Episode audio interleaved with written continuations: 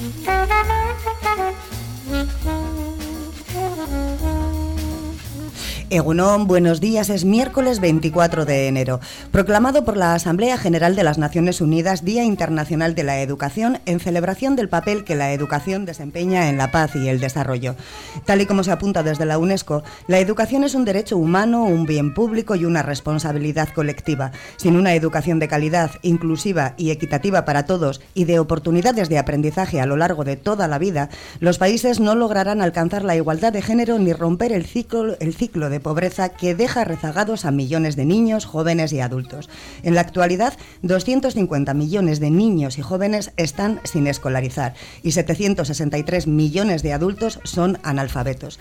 Su derecho a la educación está siendo violado y es inaceptable. Es hora de transformar la educación. Aquí comienza Cafeteria y como cada mañana después de la cafetera de Fernando Berlín, recibe el saludo en nombre de todo el equipo de Ander Vilariño al control técnico y mío, de Marian Cañivano. Hablaremos hoy en la tertulia ciudadana de la sentencia que condena a seis años y nueve meses de cárcel al feriente detenido por tocamientos en las fiestas de Gallarta, del reparto de compostadoras en 1.500 hogares unifamiliares de Guecho, de los talleres de ocio gratuitos que pone en marcha el Ayuntamiento de Trapagarán y de los carnavales jarrilleros. Pero antes de pasar a presentar a nuestra nuestra tertuliana y tertulianos de hoy, escuchamos a Nayara Barredo de Euskalmet con la predicción del tiempo para las próximas horas. Egunon, Nayara. En hoy seguiremos con tiempo anticiclónico y estable. El cielo estará prácticamente despejado durante toda la jornada y el viento no tendrá mucha fuerza. Soplará de componente sur durante la mañana y tenderá a este o nordeste por la tarde. Así, hoy también volveremos a hablar de las temperaturas máximas altas para la época. Volveremos a registrar los 19 o 20 grados en Portugalete. Por lo tanto, otra jornada más con tiempo soleado y con temperaturas máximas altas para esta época del año. De cara a mañana jueves eh, solo esperamos unos pequeños cambios. Por un lado el viento tenderá a noroeste a lo largo de la mañana y eso puede hacer eh, que la nubosidad sea algo más abundante que hoy, sobre todo a partir del mediodía, cuando es más probable que entren algunas nubes bajas. Por lo demás, durante la primera mitad del día en general el ambiente será soleado con unas temperaturas bastante parecidas. Las máximas debido a ese cambio de viento podrían bajar ligeramente, pero serían cambios muy poco significativos. Tanto, situación parecida a la de mañana, aunque con probabilidad de que entren algunas nubes bajas, sobre todo a partir del mediodía. Egunon, Ana Cantisano. Hola. Abel Castañares. Egunon. Y hoy José Luis Goicoechea. Api, Egunon. No estudia, pero Ainise no Basalo no ha podido venir. Esperamos que esté bien. Venimos, sí. Eh, lo primero es eso, que se encuentre bien y después lo otro es Seguro, superficial. Luego la llamamos a ver qué tal está. Estoy aquí para suplir, pero bueno.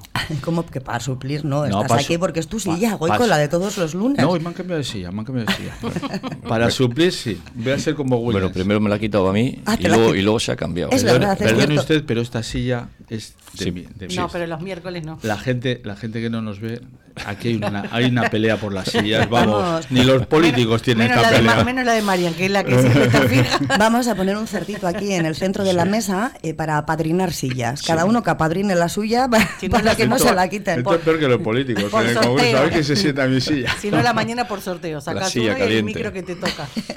bueno, pues menos mal que hemos empezado riendo porque el primero de los temas pues no es de, mucha risa, no tienen nada de gracia. La audiencia de Vizcaya ha condenado al feriante detenido por tocamientos en las fiestas de Gallarta eh, del pasado junio, eh, recordáis, ¿verdad? Sí. Eh, como autor de 22 delitos de agresión sexual a penas que oscilan entre un año y dos años y tres meses de cárcel. De acuerdo con lo dispuesto en el artículo 76 del Código Penal, pues se fija el máximo de cumplimiento efectivo de la condena y no va a poder exceder del triple de tiempo de la pena más grave impuesta. Total, que este hombre se va a pasar seis años y nueve meses en la cárcel por tocamientos a 22 niñas. Bueno, 22 niñas, 22 jóvenes, algunas de ellas menores de edad.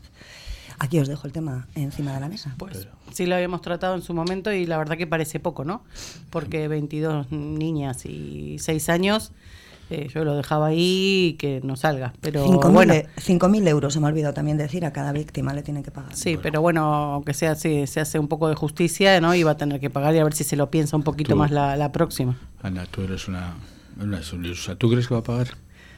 No, que va a pagar estando en la cárcel, digo, no el dinero. que va a estar en, de todas formas, cuando cumpla las tres cuartas partes de la condena, eh, tiene derecho a la libertad condicional. ¿eh? O sea que no eso los seis años va a dejar ahí. Creo que era reincidente, porque yo creo, creo leer que había leído que en otros, en otros lugares había también tenido algún problema con esto. O sea, para lo que hablamos en su momento, ¿no? De, también el lugar, ¿no? Donde lo hacía, que al final es un lugar que uno no sé, piensa que todos los lugares deberían ser seguros, pero ese no, claro, se aprovecha que hay mucho. Sí, las circunstancias, el, esto de apretar el cinturón, el no sé qué. En, tal. en algunos, eh, algunas veces depende de la edad, van solos, ¿no? Sin un mayor que igual esté más atento. Y lo más importante fue el valor de las, de las niñas, el, el poderlo denunciar o decirse a sus padres para que esto no habría seguido, porque yo supongo que estas 22 eh, porque la denunciaron. Pero si no, seguro que habrá habido que habrá habido muchos más casos donde no donde no se ha sabido porque bueno por, por vergüenza, porque es una menor, porque yo qué sé, por por mil circunstancias. La verdad es que a mí lo que me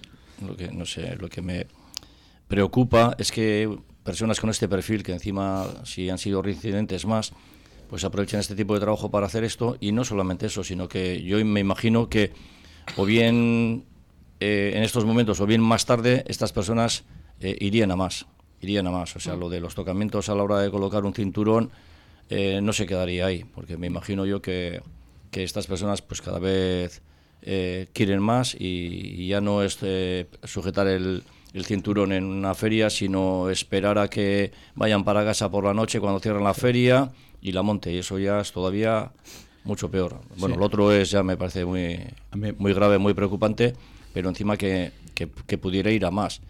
Y si realmente es reincidente, pues yo no sé si estas personas, aparte de la pena de prisión, necesitan también una reeducación. Y si no se puede reeducar, pues no, la verdad es que desconozco qué tipo de medidas se pueden tomar. Pero claro, hasta que no nos toca a nuestro hijo o hija, pues parece que no nos preocupa lo suficiente. A mí me parece, lo que sí me parece es una condena mínima mm, para, para todos los casos que hay, que ha habido, me parece una condena mínima. Creo que esto es salir de rositas, así de claro. Y lo que dices tú, una reeducación, pues yo creo que esta gente al final, eh, difícil difícil situación es esa la reeducación. Yo creo que no, que están tan metidos en, en estas cosas, la depravación sexual y tal, que yo creo lo tiene muy lo tiene muy, muy difícil. Ana. Sí, yo también, no sé, aparte con la reeducación, sí, todos todos merecemos una segunda oportunidad, pero para darle una segunda oportunidad va a haber que dejarlo en la calle y ver si lo hace o no. Y al final si lo vuelve a hacer, va, va, a haber más víctimas y, más más problemas. Entonces es, ¿no? Es como que, vino primero si el huevo o la gallina, porque mm. claro, eh, sí, creemos en que a lo mejor en, la cárcel, ¿no? Se le puede dar una una educación a base de psicólogos y tal, pero claro, cuando salga, eh, hasta que no veamos lo que hace, y si hace de nuevo, otra vez lo mismo. Yo creo que precisamente la cárcel no es el mejor sitio para pero, reeducarse. Pero ¿dónde lo vas a meter? Y luego, vale, sí, de acuerdo. Y luego el trabajo que tiene, este cuando salga de aquí, quiero pensar que saldrá a hacer otra vez lo mismo. Por eso te digo que al final es ensayo y error. A ver, sí que en la cárcel tenga una educación o eso, uno, un tratamiento psicológico y después lo soltamos y vemos a ver qué hace, si sale bien o no. Este caso lo que sí deja de manifiesto es la importancia de denunciar, ¿verdad? Mm. No, desde luego, sí. Yo creo que hay que denunciar, denunciar siempre todo.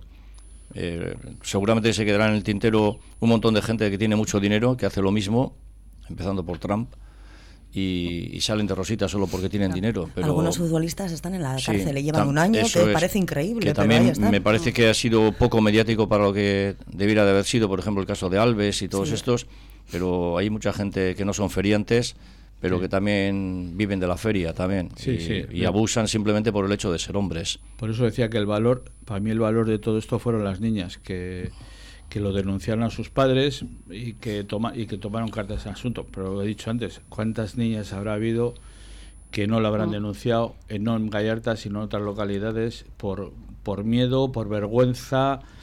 por o, porque, lo que sea. o porque no les pareció que era denunciable. yo, a veces. Yo creo que más por vergüenza, ¿no? A veces, ¿eh? porque, a ver, eh, una, una cría de 14 años, te viene un tío, te hace esos tocamientos y tal pues, ¿y cómo se lo cuentas a tus padres? Mm. O sea, decir que es, es difícil, ¿eh? Es difícil. Y ahí tuvieron el valor. Bueno, ahora han comenzado a dar cursos a, a, profesores y profesoras de, a cuenta de pues eso, los nuevos tiempos, ¿no? El tema de la sexualidad, el tema de lo que es eh, agresión sexual o no, los tocamientos. Y yo me imagino que eh, también se tendrán que ir formando los padres también. Y yo creo que, bueno, si ya estás formado, los profesores también, pues siempre podrás trasladar mucho mejor a los alumnos y a las alumnas pues de todas estas cosas, incluso de cuando tienen un problema que lo que lo hablen, que lo hablen en su entorno, que lo hablen con sus padres, que lo hablen con sus profesores. Yo me imagino que todas las cosas es cuestión de tiempo. Antes igual las mujeres no se atrevían a, denunciar cantidad de cosas por el tipo de sociedad que, había, pero yo creo que ahora va cambiando, por suerte, y todas esas cosas se van denunciando. Y por los padres más modernos. Sí, bueno, porque antes tampoco los padres, a los padres, con la, es los padres es, eso es siempre algo habrás hecho o la ropa que llevas o, eso está, o en un caso ya extremo te, te, meto monja o sea, es que esas cosas pasaban. Entonces tampoco estamos viendo Tú cuando ibas a casa me ha castigado el maestro. Lo primero que te decían, primero te daban y luego te decían, no, has hecho. Yo, yo hoy no decía nada porque sabía que me, iba a caer una. no, Por ¿Qué tal el día? Todo bien, todo bien, ¿no? Sí, todo de maravilla. Hay algún otro todo, todo ok, como el del bar, ¿no? Exacto, todo, todo perfecto. Pues aquí lo dejamos y bueno, parece que sí que hemos evolucionado, ¿no? Antes si no había penetración no era tan importante ni tan grave y mejor que te calles la boca que la vergüenza pesaba más igual que la condena que había que hacer a esa persona, ¿no? Pero bueno, seis años y nueve meses de cárcel, 22 delitos. Tampoco parece... Me, parece, me parece escaso. me parece escaso. Y luego las indemnizaciones, lo que he dicho yo, 5.000 euros a cada víctima estoy seguro que no, va a no van a cobrar, vamos, en nada, es muy difícil. Luego tiene una, una orden de alejamiento, creo que son de 500 metros o algo así, me parece. Yo creo que esta persona, lo más normal es que a lo mejor no venga por aquí, porque si un feriante, creo que era extranjero, de todas formas, me parece, no quita con eso nada. Porque también había leído eh, una orden de, cuando esto de extradición, de mandarlo, de estar fuera. Pero como todo... En, en, su momento, cuando salió esta noticia, sí que hablamos de que no era de aquí y, también hablamos eso, al final sí, lo vas a mandar fuera y lo va a hacer afuera. Y si empezamos a mandar fuera, también van, a, van, a, mandar adentro y lo que, lo que habíamos dicho, va a ser un intercambio de, gente mala por todo el mundo. depende, del país que, sea, depende del país que, sea. yo lo quiero lejos, sí, lo la quiero bien lejos. es totalmente diferente. Pero para eso hagamos una isla y mandemos a todos los malos ahí. Como Israel, ¿no? Pero solo que Israel lo quiere hacer para los que no son malos. Que al, para final, que al final, que sí, que entiendo que, que a ver que te da más impotencia que al final sea una persona que no es de aquí y viene a hacer las cosas que no debe. Yo creo Pero también hay, como decíamos en su momento, hay gente de aquí que va a hacer cosas ah, malas en otro lado, entonces que al final lo manden a su país, bien, pero después te van a mandar los tuyos para acá, los de allá para el otro lado y va a ser un, intercambio de gente mala, por, o sea, no sé si es la solución. De todo esto, lo, para mí lo más importante es ahora es eh, la recuperación de las crías, eh, la ayuda psicológica, que es muy importante porque esto... Han tenido ya, ¿eh? Sí, pero bueno, aunque, han tenido, tienen, tienen que mantenerse porque esto es un te puede causar un trauma bastante grande y lo puedes pasar mal. Yo no soy mujer, pero... Eh, quiero decir, por lo que oyes y por lo que ves y tal, hay mucha gente que lo pasa muy mal. Entonces yo creo que esa gente necesita una ayuda psicológica de continuo. Luego hasta que más o menos estén las cosas, bueno, se, normalicen un poquito en, ellos, ¿no? Cambie la vida, porque claro, también te puede implicar a que ya no salgas ni de casa, te puede hacer que tengas el miedo. en el cuerpo que bueno, pues vamos a dejar el primero de nuestros temas, que es el más triste. Bueno, triste, sí, triste, porque alegre precisamente da tristeza, ¿no? Tener que, tener que hablar de estas cosas. Y vamos a continuar con la apuesta del, por el reciclaje. Eh, en concreto, en esta ocasión vamos a hablar del Ayuntamiento de Guecho, que va a repartir en 1.500 hogares unifamiliares guechotarras eh, compostadoras para alcanzar ese porcentaje del 50% que exige la, la Unión Europea. Creo que van por el 35%. Ellos todavía les queda un... Sí, no lo sé, pero yo aquí he hecho o una de dos. O tiene acciones con esta radio o hace muchas cosas. No, lo sé, porque hablamos constantemente de hecho. Yo ¿eh? creo que está... Además, yo creo que algo hay, algo yo hay. el otro día, que para mí es una pionera en todas estas cosas, ah. porque es la que saca sí, todas sí, Sí, pero sin, em, sin embargo, sin embargo está, sin embargo está atrás en el tema de reciclaje. Ah, sí, sí, sí, sí, pero bueno, en, muchas cosas... que, es que ya sabes, aquí si no te vendes, habla mal del burro y a ver cómo lo vendes. Además creo que es, creo que es la, la, localidad calidad más peor en ese sentido, de, de, reciclar y todo. Muy poquito. Sí. Pero mira, les van a regalar una compostadora, oye, ¿por qué no me la regalan Pero a mí? en Portugalete ya lo han hecho, a ver. Pero regalar compostadoras. Compostadoras, ah, no, aquí han regalado. No, aquí son cubos de reciclaje, los pero. cubitos pero de compostaje. no, ellos compostadoras. pero, ¿qué tiene? ¿Pero eso qué tiene?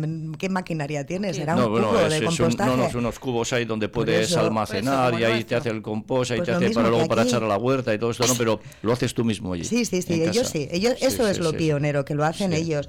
Es más, con esta iniciativa se pretende convencer a los propietarios de las eh, ventajas de que realicen compostaje, pues con eso, con los, eh, con los residuos de podas, siembras, eh, y que bueno, que luego... la gente que tiene huerta.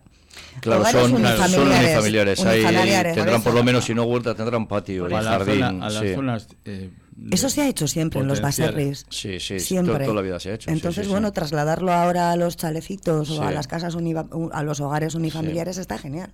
Sí, pero a, los, a, los, las casas Ana, Ana pone cara de interrogación. Sí, sí, se, ha hecho mucho, sí. Sí, Al de una casa... Las de los pisos no tenemos derecho, Ana, porque para, para abonar un tiesto te vas al supermercado. Es que hay gente que no veo haciendo eso. no lo sé cómo decirlo para que no suene mal. Sí se hace, ¿eh? Sí se hace. Que sí, que no importa, que está bien. A ver, posiblemente en Portugal no, pero pero en entornos eh, alrededor y así se... Claro, pero... Yo, conozco gente... Yo, por ejemplo, en Arcenega hay mucha gente zona, que lo hace. te quiero decir. Es gecho, es gecho, Ana. Claro, es que eso, depende de la zona... Eh, sí que te veo a ti, por ejemplo, haciéndolo. Yo, yo de hecho lo he hecho. ¿Entiendes? Sí, y he llevado a los críos, por ejemplo, a su carrieta y, y hemos, y hemos explicado un poquito cómo va todo el tema del compostaje, porque allí lo hacían también. Y sí, bueno, yo he tenido que yo he tenido que tirar mucho de carretilla también con el tema del compostaje. Me parece buena iniciativa de me parece, sí, pero tú crees que na, eh, sí que eh, parece ser que lo quiere eh, fomentar las comunidades de propietarios, ¿no? También por lo que he estado leyendo, ¿no? Pero tú crees que en un piso normal no, no, lo, van a hacer. más cosas. No, no lo veo, no lo, no lo van a hacer. A ver, estamos hablando de, casas unifamiliares que han hecho afortunadamente 1500. Hay mucho, hay mucho. El poderío económico también influye. Claro. Eh, eso y yo creo y yo con todo mi respeto eh, voy a decir una barbaridad pero yo creo que a lo mejor son los peores lo que mejor lo peor lo van a hacer habrá gente que lo haga pero tú crees que un que tenga una casa unifamiliar se va a estar preocupando, no espera que ahora lo voy a echar, voy a hacer para la huerta, para no sé qué. yo, lo veo difícil, lo veo difícil. Hombre, la idea es muy buena, la idea es genial, pero hay que hay que ponerla en, bueno pues desde aquí quiero animar a todos los de Guecho que se la vayan a regalar y no la vayan a utilizar que la traigan aquí. que, me la pasen que me la, traigan a por tu radio. Abel Castañares. Oye para todas las tres huertas que hay por ahí por Bayón no, yo, le, yo, le, daría uso también en, mi casita dosada también. No pero digo para todas las huertas toda esta gente a mí me encanta toda esta gente mayor que, que, ha, cogido un terrenito y tal y oye pues para esa gente le viene bien aprovechar todo esto lo llevas y abonar toda la tierra y, todo. Hombre, habrá que ir buscando cosas, porque ya no es como antes, ahora ya es que nos hemos, eh, nos hemos sobrepasado en todas estas cosas, ya entonces hay que buscar soluciones a, a, los residuos, a todo. Y antes no, antes no era igual, todo junto a la basura, se acabó y está, ¿no? Pero ahora ya eh, como estamos en, una época del cambio climático, todas estas cosas, todo esto, pues hay que buscarle soluciones. Sí, lo, lo llamativo también del, ¿no? del está bien que lo hagan, me parece buena iniciativa, pero, es para cumplir con lo que pide la Unión Europea. No, será para hacer un buen, una buena cosa para el medio ambiente. No, no, no, no, estás totalmente equivocada. Aquí se trata de llegar a ese, a ese, a ese 50% y ganar al ah, contrario. Pensé que era por el y lo de la concienciación, olvídate. Ah, que, y, que a lo mejor, y que a lo mejor detrás hay algún tema económico. a lo mejor, a, lo mejor detrás hay alguna cosa económica también. El, el poder potenciar estas cosas le puede retribuir al ayuntamiento de hecho le puede traer un tema o una económico penalización, de la, porque si no llegan a tal porcentaje la cosa va por ahí, porque a ver, el creer que lo hacen para concienciar es como creer que en Portugal te van a hacer un teatro y una pista de atletismo. Eso, y, que y, que funcione la rampa para, No, y tenemos otro. ¿Y el, ese que va a ir por abajo para un lado del otro? El subfluvial, que me ha costado aprenderme la palabra para ese también hay que apuntarlo. Hay que hacer una lista, ¿eh? Tenemos que poner una lista. Vamos a andar un poquitín justitos. Yo, quiero verlo, pero el subfluvial quiero verlo. Es como el metro. Yo no tenía esperanza que iba a pasar. Pues no lo vas a ver porque está por debajo de la ría. No, pero no, no, que las obras estén y tal. No, pero esto. que empiecen. Sí, esto es lo que decía antes, que esto, a ver, tiene su, su parte detrás que hay que, hay que leerla. Es decir, el tema es que, que sí, joder, hacen una, una campaña, 1.500 familias, vamos a hacer composita tal, no sé qué, porque la Unión Europea es que a la Unión Europea tiene, tiene unos, unos, unos temas económicos, unos apoyos económicos que se lo van a facilitar. A ver, tú, un ayuntamiento que no tenga un duro y que no tenga un apoyo detrás, eh, todas estas cosas me parece a mí difícil, por mucho que lo quiera hacer. Aquí yo creo que tiene que haber algo detrás. El ayuntamiento de, de Guecho, sabemos cómo es Guecho, la población, yo creo que, que hay algo detrás. A ver, ojalá todos los ayuntamientos lo hagan. ¿eh? y que tengan terreno. Nosotros pueden ir a se rota, a lo mejor, a, a Pero echar que las cosas. tampoco les van a regalar una computadora del siglo XXIII que les No, teletransporte pero- a Marte, ¿eh? no, que no, deberá pero- ser un cajón para no, no, meter María. los residuos orgánicos y No, que no, se pero vayan quiero haciendo... decirte que todas estas campañas que vienen de la Unión Europea, porque vienen por detrás con unas subvenciones, con unas cuantas cosas que para, para apoyarlos. O sea que.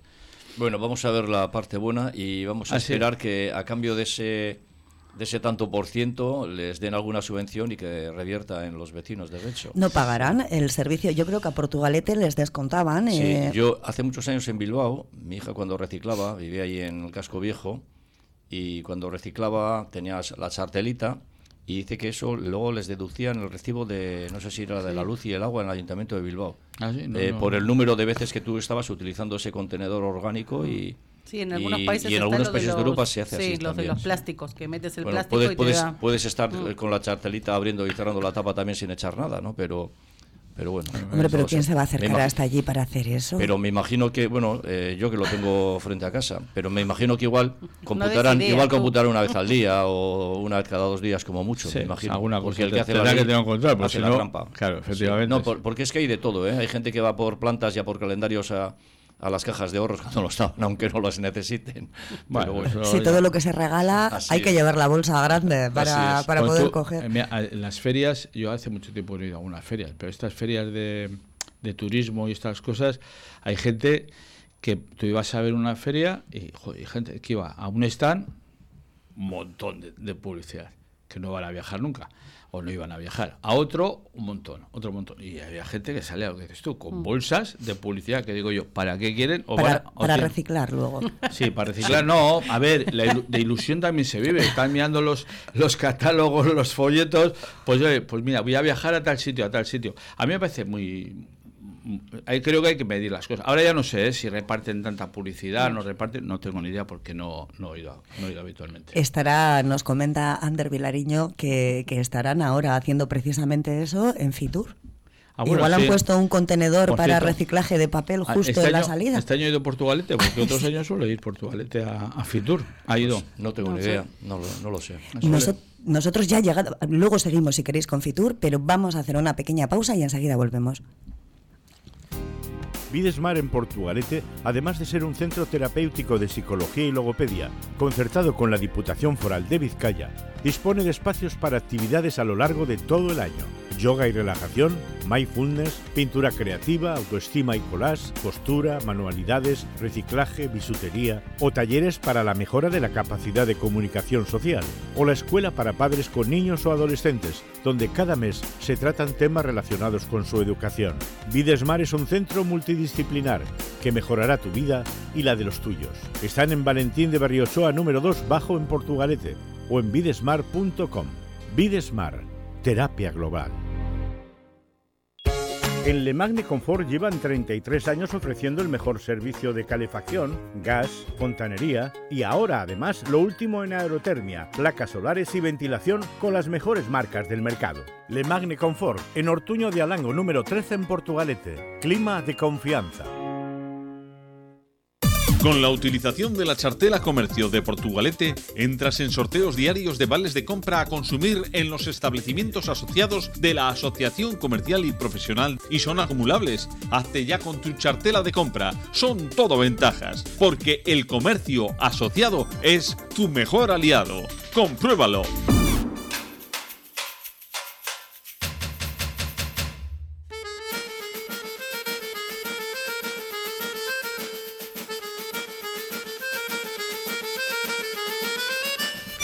Y como cada vez que comienza la sintonía, pues alguno de nuestros tertulianos siempre está bailando. Siempre que miro izquierda a derecha veo a alguien que está bailando con la musiquita. La música te, te, te, lanza, te lanza, te sí, mueve. se mete dentro de, del cuerpo. ¿eh? Ana, Ana va a tener que ponerla en la música sudamericana.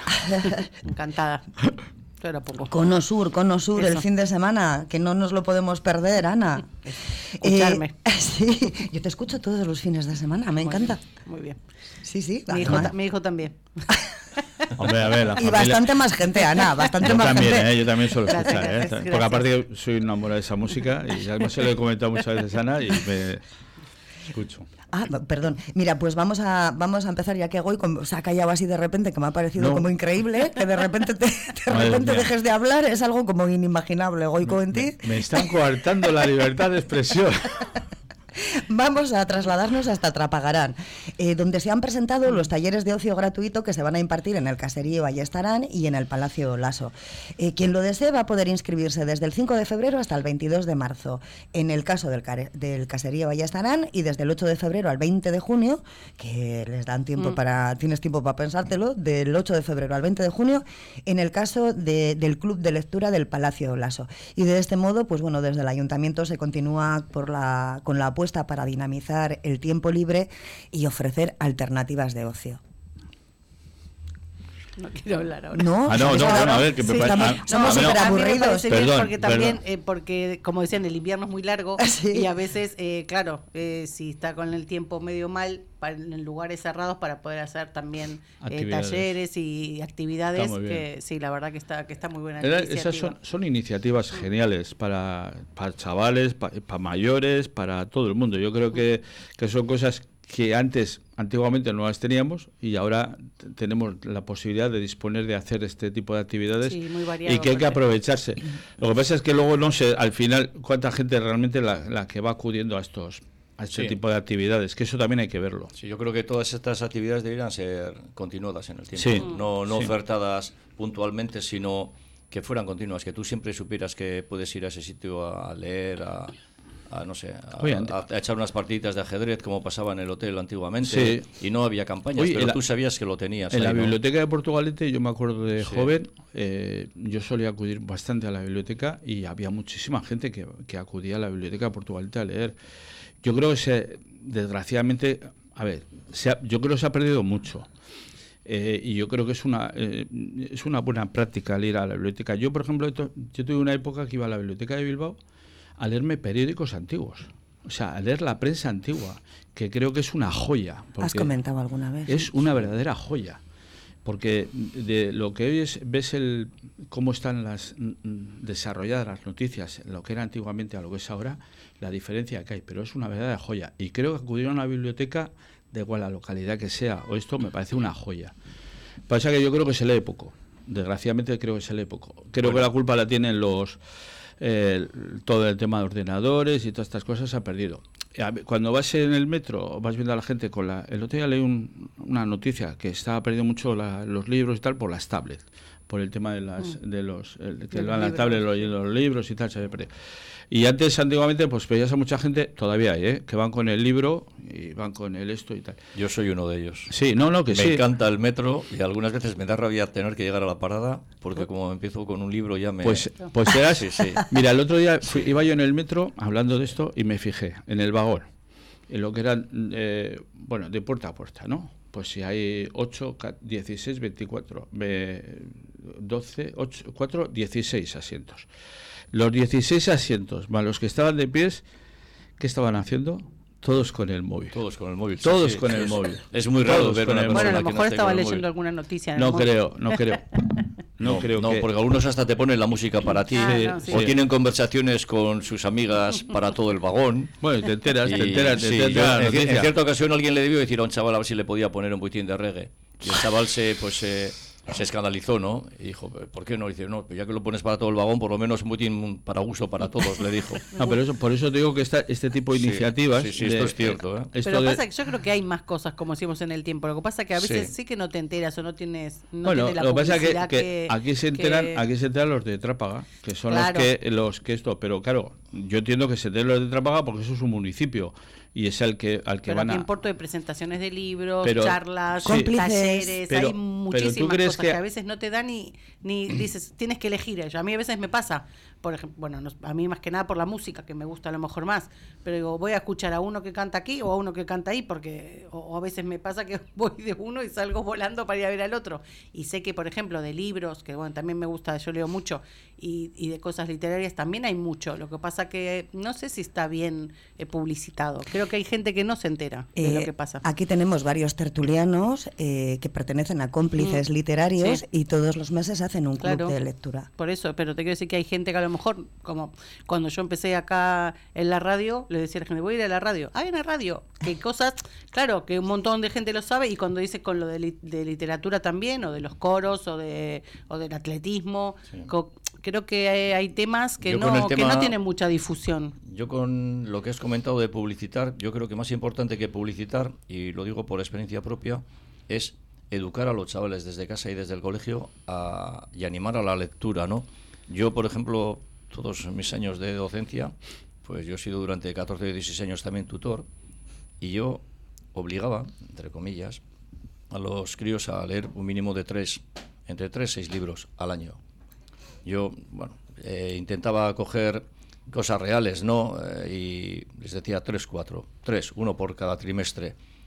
Eh, les decía que, que no les elegía yo libros, sino que yo les decía que ellos eligieran los libros. Hacíamos una pequeña biblioteca y después se los podían intercambiar entre ellos. Incluso les aconsejaba, tanto a ellos como a los padres, cuando tenía la reunión con ellos, que por favor les llevaran a las librerías y fueran con ellos y, y que eligieran los críos los libros con ellos.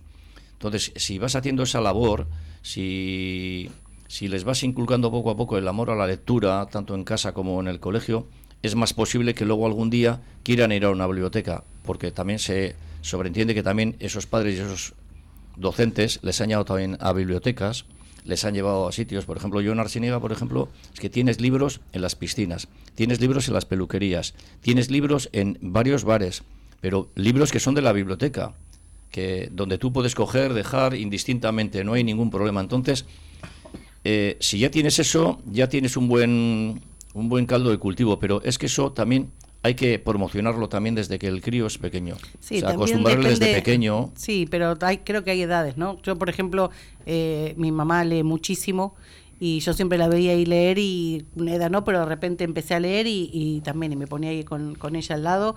Y yo leo, también te digo, por ejemplo, el domingo que no trabajo, igual mientras todos duermen, eh, me leo medio libro y, y si me gusta mucho, después, Entero. sí, sí, entero, entero. Y, y yo lo veo, por ejemplo, eh, a Kimi, que a veces me dice, ay, ¿y por qué lees tanto? Pero claro, yo me pongo a leer con él y a lo mejor tiene una edad, tiene 11, que todavía, o sea, un libro, claro, es mucho. Para, Bueno, sí yo- yo empecé con los críos desde pero los creo que a lo tres mejor de un añitos. poquito más grandes sí, Sí. que le tomas ese gusto más a, Sí, ¿no? pero, a, con- la- a la lectura pero Ana, con y dos, tres la- añitos puede, son primero un libro de más imágenes, menos letras. Sí, que no digo que no Eh, lean, hoy estoy, pero digo que hoy a lo estoy mejor cansado. la edad... Hoy estoy cansado, pues venga, pues te lo leo yo. O lees tú una página, yo leo otra. Un poquitín, jugar un poquito. Al final, eh, la mayoría de las personas, ¿por qué hacen música? ¿Por qué hacen eh, atletismo? ¿Por qué hacen fútbol? Porque siempre porque hay un referente o porque Sí, se sí. les ha inculcado. Que tú les puedes inculcar mucho, por ejemplo, el que no hagan el fútbol, porque si al, al crío al final le gusta y, y lo hace. Pero la mayoría de muchos médicos son médicos porque sus padres son médicos. Muchos son actores porque sus padres han sido actores. Sí, sí, nosotros en mi Y casa al final, si nosotros no, al final es lo de siempre. Si tú siembras patatas, puedes tener patatas o puedes no tenerlas, porque te puede venir una granizada y hasta luego las patatas. pero también- si no las siembras, no vas a tener nunca Lo, patatas. lo que está bien es la opción de, de los talleres, que al final que haya de todo, porque Mm. el otro día justo hablábamos que bueno que tuvieron la suerte de venir acá los chicos ¿no? en el cole y, y que, y que estaban encantados y, y los padres me han escrito y bueno que les he comentado que muchas gracias que estaban fascinados de, de la experiencia y que a lo mejor un montón de gente de chicos después no hacen lo que sea porque tuvieron esa experiencia y que no todos la tienen como no hay, Mm. tienen un montón de chicos que no saben lo que es el ajedrez que porque igual yo en mi casa por ejemplo no tengo un ajedrez pero a lo mejor va a un taller y le encanta. Entonces tener A la posibilidad de tener mucha a variedad de hay- cosas. Hay, en colegios, yo por ejemplo a mi nieto, bueno, y a Minito ahora ya que está en la universidad, pero Minito el, les han, donde han estado estudiando o está estudiando, les mandan, no es por obligación, pero les mandan leer en el verano, ya cuando llegan las vacaciones, eh, les mandan dos o tres libros, lo que has dicho tú, Abel, pues para leerlos, porque luego les van a exigir, les van a pedir un trabajo sobre, sobre ese tema, sobre ese tema, y me parece muy bien. Lo que pasa es que los críos, desgraciadamente, lo que he dicho antes, el tema de, de los libros, la, el tema de los ordenadores y todas estas cosas les, ha, les, ha, les, ha, quitado todo. Sí, son tiempos diferentes. También. Pues bueno, para sí. algunas cosas, ¿eh? para otras sí. son los mismos tiempos. Para sí, los carnavales. Me que ya mucha, mucha gente lee, lee ya el libro pues ya en audiolibros o en, en, de otra forma. Sí. Lo que siempre van a, van a seguir estando ahí son los carnavales, ah, que es nuestro cuarto y último carnaval. tema de la mañana, porque este próximo lunes se va a abrir el plazo de inscripción. El otro día hablamos de los de Sestao, del cartel, de carnavales, de ese concurso de los críos para, para de los críos, no, perdón, de ese concurso eh, para escoger el cartel el de carnavales y hoy es Portugalete, porque se abre el plazo de inscripción para las cuadrillas eh, jarrilleras que deseen participar en el desfile de los carnavales. El próximo lunes, o sea, nada, cuatro días nos quedan. 7.400 euros se van a repartir este año en premios. Seis días de celebración, del 9 al 14 de febrero, que van a comenzar con el desfile de los centros educativos de la villa. Y van a participar alrededor de 2.700 escolares. 2.700 posibles futuros lectores. Aquí los tenemos. Ojalá, ojalá. El año pasado yo estuve en la bajada porque estoy en el AMPA de cole y, y, estuvimos. Y la verdad que estuvo genial. Estuvo genial. Creo Van que fue contentos. Un, sí, y hacía muchos años que no estaban todos los coles de, de Portu. Me habían ah, sí, comentado. ¿eh? Sí, el año pasado sí que creo que solo, estuve... solo hace falta que el tiempo acompañe. Sí, el año pasado estuvo, es más, tuvimos calor y todo, Por porque bajando y todo. Y, y, estuvo la chocolatada y estaban ahí los críos bailando. La verdad que, que, estuvo, no sé si la pasé yo mejor que ellos, pero. Seguro, seguro.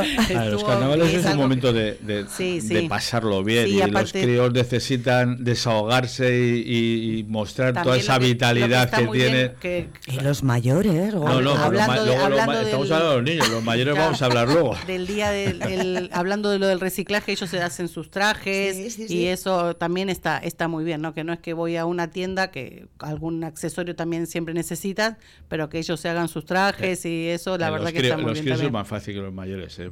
para hacerse los trajes. Hay gente que los No sé, hay muchos coles que se hacen todos, ¿eh? Sí, sí, no, los críos sí, los colegios y todo eso mm. sí, que es más fácil que un mayor que te vas a disfrazar de, de Pepito Grillo, pues, bueno, de, pues busca uno que se pueda hacer. Tienes que buscar un de esto y tal. Hombre, a mí sí me gustan los carnavales. Sí, Yo sí me suelo disfrazar. También voy disfrazado todos los días, pero bueno. El, el, señor del control me está diciendo que sí, pero bueno, vale. Ay, ay, pero voy disfrazado, voy disfrazado todos qué? los días. ¿De qué? Este año no sé. Este, voy de voy de ciudadano de la calle, que es bastante. A ver no, si pasa como, como digo yo, yo el único día que soy yo es el día 31 de bueno, el día 1 de enero. Es el único día que soy yo. Todos los demás días sí. voy disfrazado. No, pero es que está. Eh, eh, es que los carnavales. Yo siempre digo, además, disfrutarlos con, con alegría. Yo antes le comentaba a Abel que yo me estoy oyendo eh, escuchando todos estos días las chirigotas de Cádiz, del concurso, sí. Otro, y la verdad es, es que te quedas te quedas impresionado. Bueno, pues creo que no vamos a llegar a ese nivel porque quizá ellos lo tienen, lo viven de otra forma o lo han vivido de otra forma que lo que hacer vivimos nosotros. Un plan más, más sencillo, pero nos lo pasamos tan bien como ellos o mejor. Pero bueno, a mí sí me gusta. Nosotros sí nos solemos disfrazar. Este año todavía no hemos hablado. A mí también me ha gustado mucho los carnavales. Yo los, los he vivido mucho. Tengo que reconocer que ahora no los vivo nada porque, es más, ni me acerco. porque Pero sí, nosotros tuvimos mucha, una época en la cuadrilla, en la que incluso alguna vez hemos tenido algún premio. Y, y, bajábamos muy a menudo. Yo además eh, muchos años bajaba con un burro, hasta que ya me prohibieron bajar ya con el burro. Era una ilusión sí. mía y la, de toda la gente que lo tocaba. ¿Y, de, y, del, burro, ¿Y del burro? ¿Y del burro el burro le daba igual. Eh, la verdad es que era más, era, bueno, era más buena, porque era buena, era una burra, rocito. Y, y, anteriormente llevaba Marisol, que era su madre, Marisol y Rocito. Sí, pero pero bueno, la verdad es que son bonitos. Y luego en los colegios también, yo recuerdo la época de mis hijos ahí en Campázar, que joder, luego hacían ahí, aparte del pasacalles, luego hacían en, el, en, lo que es en los patios, hay unas fiestas en Santa María también, todos los críos y la ilusión con la que se les ve. y Fíjate, yo, yo no, más, que a los críos, bonito, sí. más que a los críos, que los críos lo pasan bien ya de ciertas edades, pero mm, si te fijas en las guarderías, en críos ya son de tres años y tal, cuando les ayudan, les ponen cualquier chorradita, con perdón. ¿eh? Eh, la verdad es que se lo pasan genial. que alguna vez están contentos todos menos los niños en esas edades. Sí, no, se los quieren poner, también, también, Y los mayores, pues nos disfrazamos de lo que haga falta. Vamos, yo me acuerdo del primer carnaval aquí, claro, que en Argentina, que es verano, nada que ver. O sea, no, no, te disfrazas porque no te puedes poner nada el calor que hace. Entonces, claro, es, es, muy diferente. Y la primera vez que vi, a, por ejemplo, que venía toda una familia disfrazada, me, me llamó mucho la atención y me, me, pareció genial porque estaban igual, claro, eso, de un tema todos, hasta lo que dices tú, el crío, bebé, igual.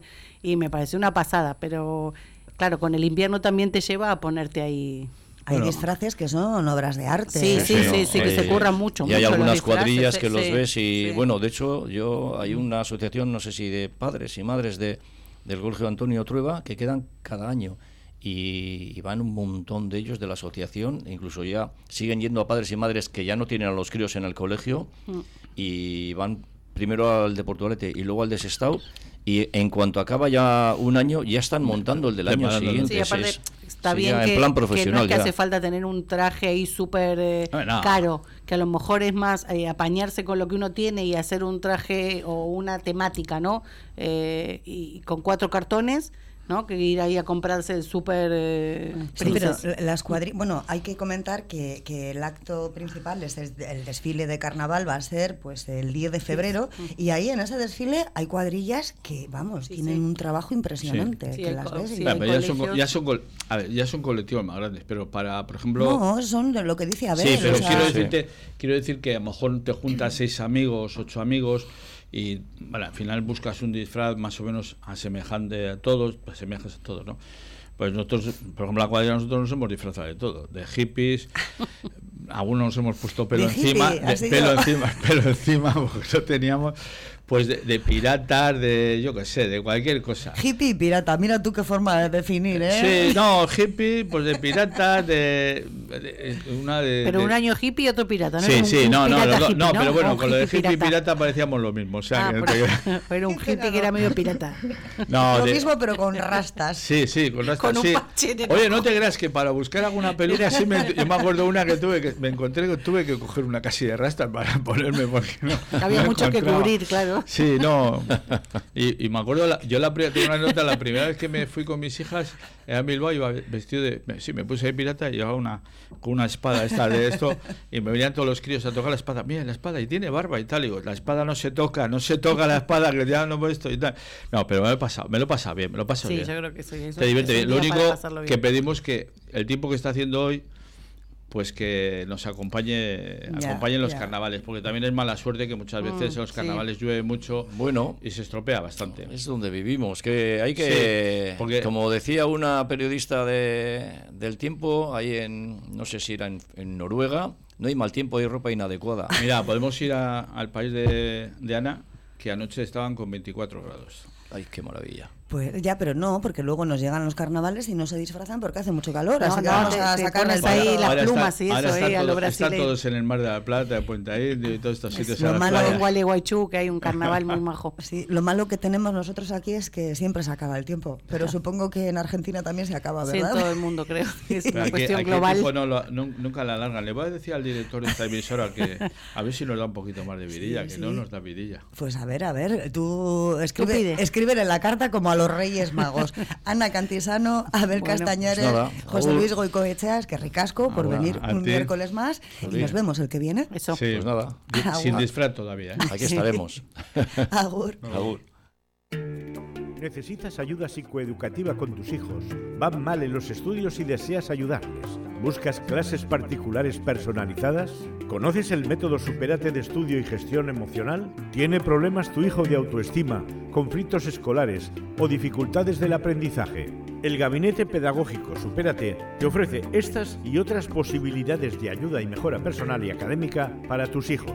Nagore Landeta, directora del gabinete, te espera en el edificio Metro, calle Ibaigane número 15, cuarta planta, en Las Arenas, Guecho, para poner solución a lo que más te preocupa como padre o madre. Llama al 678-191-003 e infórmate, o bien en nagorelandeta.org.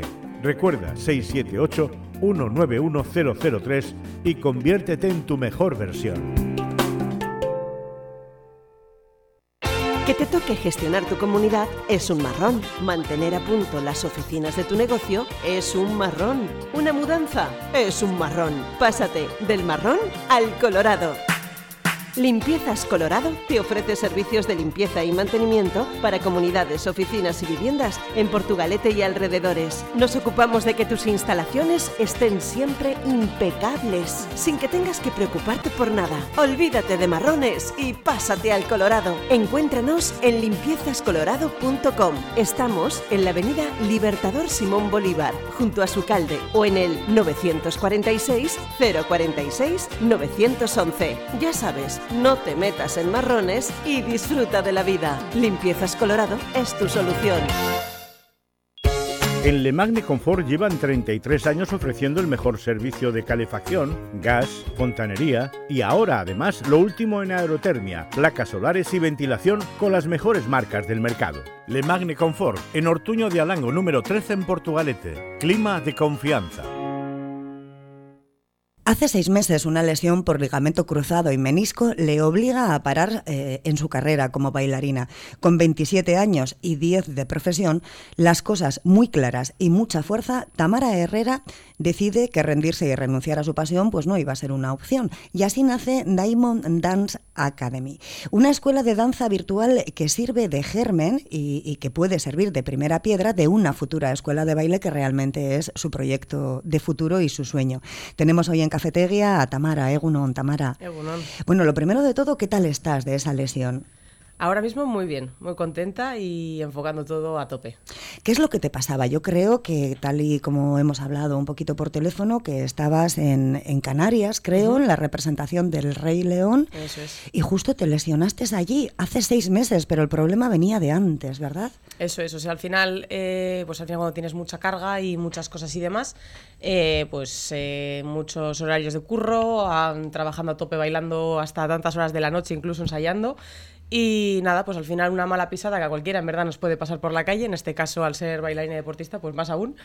Y, y nada, y eso, y pues fue justamente hice a la hora de apoyar una tracción que fue hacia atrás y el dolor ese fue inimaginable, o sea, un dolor de Horrible. pierna, todo fatal. Eh, me costó durante un rato acabar de sentir bien la, la pierna, toda la zona, eh, y bueno, hasta que bajó la ambulancia, tardé un rato, luego fui, todo el mundo me decía que podía ser una tendinitis y yo decía que esto no, esto no iba a ser una tendinitis. Te imaginabas. venía, sí. Te imaginabas. Eh, para una bailarina tiene que ser terrible ese momento de la lesión, ¿no? ¿Cómo consigues darle la vuelta? Porque se te tiene que caer el mundo encima. Hombre, muchos psicólogos, porque es lo primero, o sea, ayuda psicológica siempre y cuando haya que pedirla ahí tiene que estar. Y luego aparte, al final es un proyecto que yo siempre he tenido. Yo desde chiquitina siempre decía que quería mandar a la gente a bailar. Y ahí está. Entonces, bueno, ¿no? Juntar un poquito la educación con este proyecto y tirar un poquito para adelante. Y ha costado mucho el darle la vuelta porque al principio es todo negación y frustración y te para completamente la vida. Eh, ¿En qué consiste y qué podemos encontrar en Diamonds Dance Academy? Academy? Eh, realmente eh, no es una academia al uso, es una uh -huh. academia virtual. eh, y ya lo te rondaba la cabeza este proyecto y justo cuando tuviste la lesión dijiste, ¿este es el momento de hacerlo?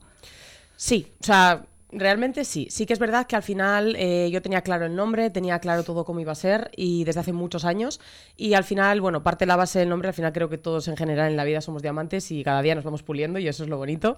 Y bueno, la idea de, de todo esto al final eh, es un poco, el, según pasó esto, pues dar algo diferente. Uh -huh. En parte de la psicología de la danza. Al final a veces cuesta mucho conocerlo, pero es en parte de las barreras, de la educación, de los conocimientos de los chavales y chavalas que vengan, desde los pocos añitos de vida que empiezas a casi andar hasta machus, aitas o, o haitites, incluso si quieren.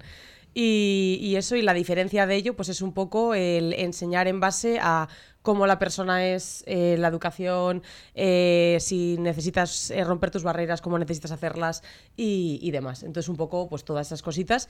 Y ahora mismo no es una academia al uso a nivel físico, sí que es verdad que por otros lados, pues a veces alquilamos salas o ciertas cosas y demás, pero bueno, ahora mismo lo que está enfocado es dentro de ello, de, en podcast que se hacen, eh, merchandising de ropa que se vende e incluso psicología virtual que se puede dar a través de clases online. Te iba a preguntar, psicología de la danza, uh -huh. a través de clases online.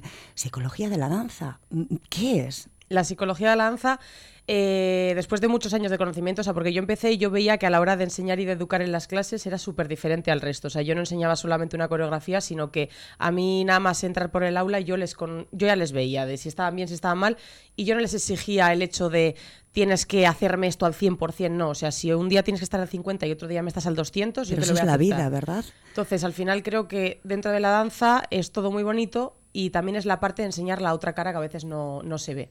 Entonces, un poco todo eso. Y romper las barreras, que ellos mismos sean capaces de romperlas. Al final, un niño pequeño cuando empieza no sabe andar. Entonces, ellos mismos se van poniendo eh, retos poco a poco y yo voy caminando a lo de ellos para que todo eso pues, sea posible.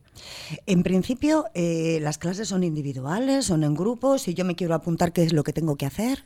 Pues podría ser eh, ya sea individual, eh, obviamente se estipularía un precio de lo que de lo que fuese necesario y todo lo que sería conveniente para, para lo que tú pides. Y también pueden ser en parejas, puede ser en grupo, puede ser de, de todo un poco, se podría ofertar. ¿Cuál es el caso? Porque supongo que pasará muchísima gente por estas clases. ¿Cuál es la historia que más te ha movido a ti por dentro, que más te ha conmovido? Eso que, que- que dices, ay, qué bien que esté aquí, que es el momento exacto para que esta persona la pueda ayudar porque yo he pasado por lo mismo.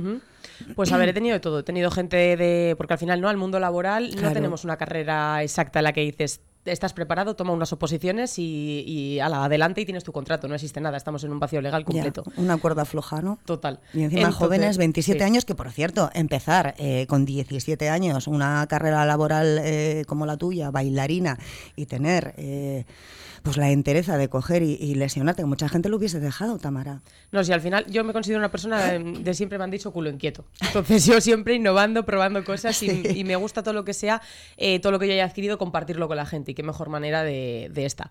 Entonces, bueno, eh, así lo que más me haya podido chocar dentro de, pues eso, igual trabajando anteriormente en Sí. escuelas de danza o lo que sea, he tenido desde lo más sencillo que es, que es lo que tengo que hacer para poder trabajar en mi día a día y al final pues ahí les ayudas y como yo he tenido la persona que siempre he tenido ahí conmigo y me ha ayudado, ¿Quién era? eh, mi profesora de baile. Ajá. y siempre ha estado ahí, bueno, a día de hoy sigue estando, es la primera que está en todo y súper guay. Entonces, bueno, igual que mi familia también, pero al final es esa persona con la que vives casi todos los días. Y, y eso, y nada, pues eso, hasta problemas, a lo más sencillo, hasta problemas incluso de trastornos alimenticios y demás, que al final tú los ves, no los diagnosticas obviamente porque no eres una profesional para diagnosticarlos, pero sí los ves porque ves cosas que te empiezan a chocar y es verdad que esos alumnos que tienes ahí muchas veces confían más en ti que en su familia, que al final en ciertas etapas suele pasar. Ajá. O sea, que te conviertes en su apoyo fundamental. Sí, o sea, al final yo lo veo porque yo lo he tenido. Yo he tenido esa persona que para mí a día de hoy es como mi hermana mayor y ha estado ahí Tu para profesora. todo. Eso es. Tu profesora. Y he contado con ella para, para todo, eh, pero luego también, claro, tú luego después te ves reflejada de otra manera y es que ves que son ellos y no es uno, sino que son un montón de gente. Ya. está muy guay. Cuando vemos a, a los bailarines en algún espectáculo, pues la verdad es, es genial. Mm. Todos pensamos, ay, qué bien lo hacen, pero por detrás hay un trabajo durísimo, ¿no? ¿Cómo es la vida de una bailarina? Depende a lo que te quieras dedicar. Si para ti bailarina es coger clases en las escuelas de danza y te puedes formar tanto aquí como a nivel Bueno, internacional nacional, perfecto. Al Profesionalmente, tal y como lo estabas haciendo. tú. Entonces, profesionalmente es duro porque yo al final, eh, mi primera vez que salí fue con 15 años, que me fui a Barcelona a formarme y de ahí empecé a ver mundo, me fui a Londres, a Sevilla, a un montón de sitios, coges campus de danza, te gastas más dinero del que tienes incluso y, y inviertes todo para poder formarte y poder conseguirlo y llega un punto en el que al final yo siempre he estado dando clases en escuelas de danza, en Icastolas y demás, pero llega un punto en el que al final ya quieres enfocar tu vida de otra forma y quieres probar, entonces descubres que a través de tu danza también puedes eh, viajar. Entonces yo empecé a viajar y me fui a Barcelona, estuve una temporada en, en verano, eh, luego después me fui, estuve medio año en Canarias, que fue cuando pasó esto, y bueno, ahora la idea próxima que tengo, eh, si es posible y todo, sería ir a México. A México. Mm. ¿Cómo va tu recuperación? Bien, bien, o sea, por ahora muy bien, todo vamos poco a poco, después de todo lo que ha habido y todo el tiempo que ha sido, hemos ido, vamos muy guay. Y nada, pues poquito a poco ya haciendo cada vez más recepción en saltos, en impacto, al final es un, el ligamento y el menisco es una zona que riega muy poquita sangre, entonces hasta que eso se recupera son mínimo seis meses. Solamente de decirlo a mí ya me está doliendo. Eh, comentabas México, pero allí también puedes seguir con tu proyecto, ¿no? Con Diamond Dance. Ojo, mi inglés es horroroso. Academia, vamos a decirlo en castellano. Academia de Danza De diamantes. De diamantes, que el nombre, o sea, de diamantes, porque son como pequeños diamantes. Desde México también puedes seguir con ello. Sí, o sea, la es idea la sería ventaja. eso, es que al final al ser online, o sea, ya el día de mañana sí que hay un futuro de poder montarla aquí en Portugalete, me gustaría, lo primero, y, y sería montarla ya físicamente, pero obviamente para eso la economía hoy en día a los jóvenes nos, nos la pone difícil. y, y eso, y pues bueno, por el otro lado sí sería la idea de poder seguir sacando cosas y demás. De hecho, dentro de poquito van a salir también eh, ropas nuevas y merchandising nuevo, y que todo pues a través de la web y contactos de redes sociales se puede conseguir. Dinos, por favor, la web, el nombre de la web. Sí, es Diamond Dance Academy. eh, Qué bien lo dices, Tamara. eh, .com y nada, a través de ahí pues se puede mirar, sino también las redes sociales que es diamonddance.academy en Instagram y en TikTok.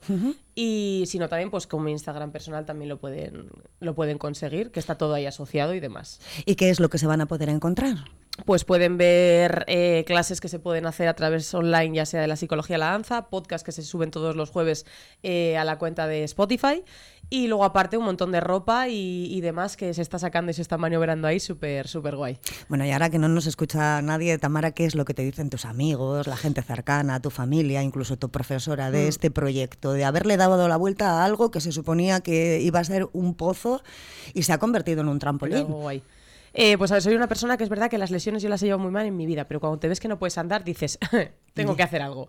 Y ahora es verdad que he aprendido muchísimo y he aprendido a vivir algo más tranquila y aprovechar Algo, las cosas. algo solo. Algo más tranquila y, y con más calma. Y eso entonces al final siempre me dicen que, que es, que es guay, ¿no? El darle la vuelta a la tortilla y yo al final me cuesta mucho verlo desde fuera. O sea, siento que es como estoy viéndolo, pero, pero hasta que no lo ves de verdad no es real. Y que al final, pues no, que siempre estoy haciendo cosas, siempre estoy innovando, siempre quiero aprender, enseñar y ayudar, que al final es lo guay, ¿no? Al final somos una comunidad que creo que debería estar mucho más unida en muchos momentos. ¿Por qué consideras tú que, que los niños eh, deberían de, de aprender danza desde pequeños? ¿A qué les ayuda? Tú que has estado dando clases, has estado en colegios. Eh, pues bueno, yo creo que lo primero la psicomotricidad en todos los aspectos, lateralidades, eh, niveles, todo, eh, arriba, abajo, saltar, creo que es súper importante que jueguen de otra forma, de una manera educativa, pero ellos no se dan cuenta de que es educativa. Y con el tiempo yo creo que adquieres también un compromiso, unos valores, eh, un sacrificio, porque yo muchas veces he tenido que decir, y sigo diciendo, hoy no puedo ir a comer con mi familia porque tengo que trabajar o tengo ensayos, o estoy viajando fuera por trabajo. O sea, al final, cuando tienes un rodaje con un cantante, eh, te ves como, "Mm, vale, es que tengo ensayos y hay fines de semana que no puedes estar, o un montón de cosas. Entonces, al final, creo que muchos aspectos durante el crecimiento y las etapas de, de la vida eh, les, les da mucha, mucho aprendizaje en todo ello. Pues Tamara, eso es tener fuerza, eso es tu profesión y eso es para lo que estás destinada. Así que te deseamos muchísima suerte con este nuevo proyecto y llámanos desde México. A ver qué tal, qué tal se está por allí. Lo haré, lo haré, lo haré. Calorcito. Gracias, Tamara. A vosotros. Agur. Baila, baila, bailarina. Él siempre espiando tras de una cortina. Con fuerza de voluntad, mucho trabajo y el apoyo incondicional de los tuyos, todo se puede solucionar. El peor de los problemas se puede convertir en una oportunidad de futuro, tal y como nos acaba de contar Tamara, que con 27 años tenía muy claro que a pesar de las lesiones no iba a renunciar a sus sueños. Nosotras nos despedimos por hoy, sin tiempo para más, recibe el saludo en nombre de todo el equipo y un deseo, el de que pases un muy buen día. Agur. La crecer, convertirse en mujer, desde pequeña estudiando ballet, siempre soñando con ser lo que es, número uno, mientras que él, de tramoyista, siguiendo sus pies en la penumbra, sin dejarse ver, por bambalinas, asomándose, nunca pudieron sospechar de él, no que presienta que está en la vejez, que a los 40 ya no es tiempo de, lo que incomoda son sus 16, esa barrera